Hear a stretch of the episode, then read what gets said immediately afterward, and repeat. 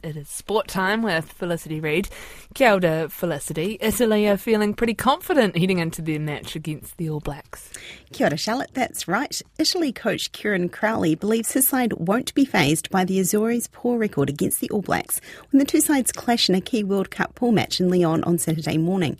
The Italians have never beaten the All Blacks in 15 attempts, but Crowley says they're ready for whatever is thrown at them. This group of uh, 33 players we have here have really matured over the last 18 months. I think they have a lot more confidence in their ability and they back themselves. They have some courage. You know, they have no fear. If that's going to be good enough, we'll have to wait and see because, you know, it's going to be one hell of a battle, but we're really looking forward to it. Meanwhile, the Springboks have named Handré Pollard at first five in one of 12 changes for their must win match against Tonga this weekend. Pollard has played just 30 minutes of rugby for Leicester since May due to injury. And after a four year absence, Northland lock Charmaine Smith returns to the Black Ferns side for Saturday's test against Australia in Hamilton. Silver Ferns coach Dame Noeline Taurua says there is still plenty of pressure on her side despite a comprehensive win over England in Game 2 of the Taini Jamison series in Porirua last night. It ended a five game winless streak, which included the upset loss to the understrength English in the first game.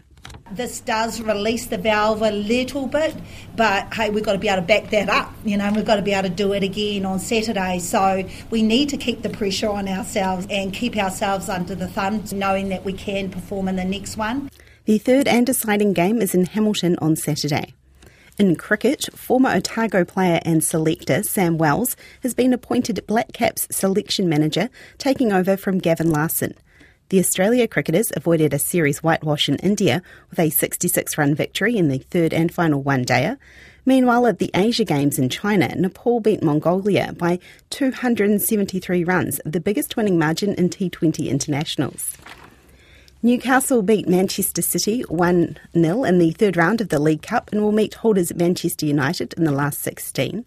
And Poland intends to bid for the 2036 Summer Olympics, joining Mexico, Indonesia, India, and possibly the UAE in showing interest. Koe nana porongo hakinakina.